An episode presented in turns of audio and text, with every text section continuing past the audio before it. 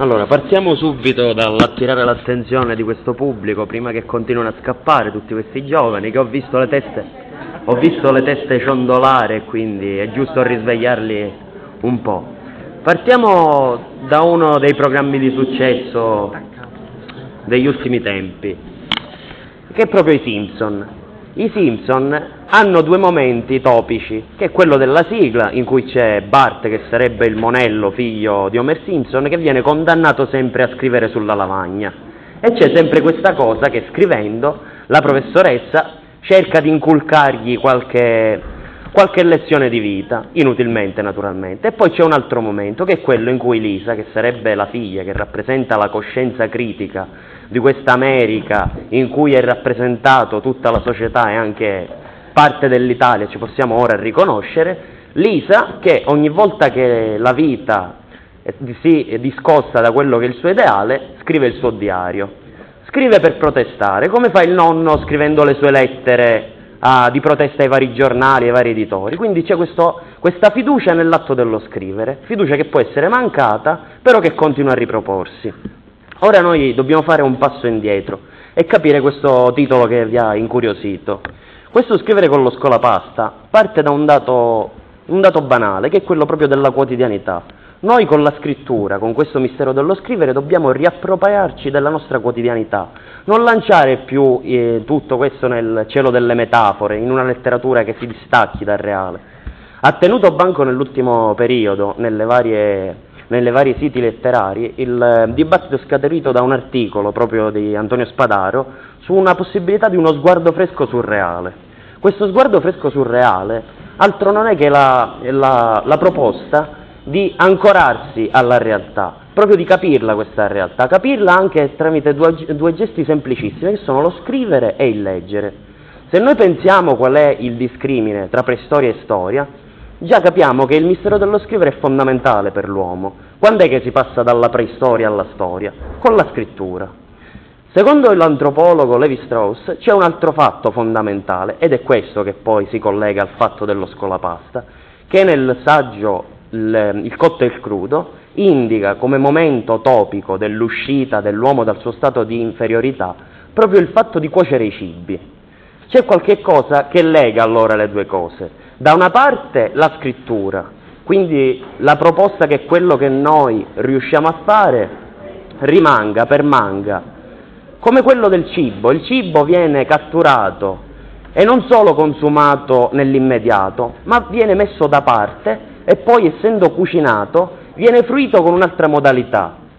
Quello dello scolapasta, se noi ci pensiamo, per ora c'è un altro, è un altro il dibattito, quello, la provocazione di Antonio Spiadaro, quello dello sguardo fresco, andava contro un certo modo di fare critica letteraria. Se noi andiamo all'etimologia, che tanto piaceva per esempio al filosofo Heidegger, che stamattina è stato citato nel dibattito giustamente, Heidegger dedicava molto tempo all'etimologia, anche se certe volte sfociava nella paretimologia, cioè erano delle etimologie fantasiose. Anche Antonio Spadaro è molto attaccato a queste derive etimologiche. Se noi analizziamo la parola critica, vediamo come c'è un legame forte con crisi.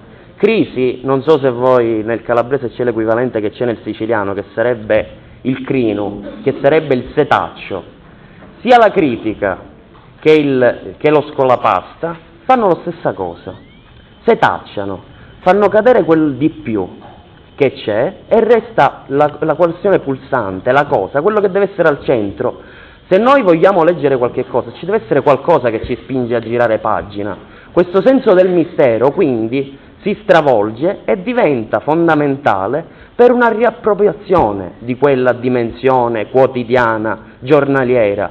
Noi vediamo molti libri che non ci lasciano niente, sono soltanto vuoti esercizi di stile, perché hanno perso proprio questa centralità, non hanno più la capacità di essere degli scolapasta, dei setacci, non ci fanno fare una riflessione critica sul mondo che ci circonda, sono soltanto parole sciupate. Se noi tornassimo indietro a vedere proprio, come diceva stamattina il professore Merola, proprio per quanto riguardava, di, a chi dobbiamo chiedere consiglio per cercare di capire che cos'è che, che cos'è che la letteratura ditta dentro, questo altro titolo che ho messo, che ho aggiunto come prefazione. Quello che la letteratura ditta dentro dobbiamo chiederlo soprattutto al momento in cui uno scrittore ha deciso di mettersi a scrivere e quindi concludo questo intervento breve per non tediarvi e non vedere altre teste ciondolanti perché non voglio appunto, ma voglio, eh, deve essere soltanto una comunicazione, uno stimolo. Se questo stimolo sarà raccolto andrete in libreria e cercherete dei libri validi che vi terranno compagnia e vi aiuteranno a capire questa realtà, altrimenti amici come prima eh, e leggiamo e vedrete i Simpson e direte quello scrive, vabbè scrive, lasciamolo stare. Allora, quello mm, è tratto da alcune pagine che nell'edizione poi di Uomini e No non sono state più incluse. Allora, io penso che sia molta umiltà, umiltà essere scrittore. Lo vedo come fu mio padre, che era maniscalco e scriveva tragedie, e non considerava il suo scrivere tragedie di più del suo ferrare cavalli. Anzi, quando era a ferrare cavalli mai accettava che gli dicessero non così ma così, tu hai sbagliato. Guardava coi suoi occhi azzurri e sorrideva o rideva, scuoteva il capo, ma quando scriveva dava ragione ad ognuno per qualunque cosa. Ascoltava quello che chiunque gli diceva e non scuoteva il capo, dava ragione. Era molto umile nel suo scrivere, diceva di prenderlo da tutti e cercava, per amore del suo scrivere, di essere umile in ogni cosa, prendere da tutti in ogni cosa. Mia nonna rideva di quello che lui scriveva, che sciocchezze diceva, e mia madre lo stesso, rideva di lui per quello che scriveva. Solo io e i miei fratelli non ridevamo, io lo vedevo che arrossiva, come chinava umilmente il capo, e così imparavo. Una volta, per imparare, scappai di casa con lui. Ogni tanto mio padre faceva questo, scappava di casa a scrivere nelle solitudini. Io lo seguii una volta, Camminammo otto giorni nelle campagne di Capperi, tra i fiori bianchi delle solitudini, e ci fermavamo sotto un sasso per un po' d'ombra. Lui con gli occhi azzurri che scriveva, io che imparavo, e al ritorno mia madre vi bastonò per me e per lui. Mio padre allora mi domandò perdono per le busse avute a casa sua. Ricordo come fu, io non gli risposi. Potevo dirgli che lo perdonavo? E lui mi disse con terribile voce, rispondi, mi perdoni? Pareva lo spettro del padre di Amleto quando vuole vendetta non che volesse perdono, ma io ho imparato in tal modo quello che è scrivere.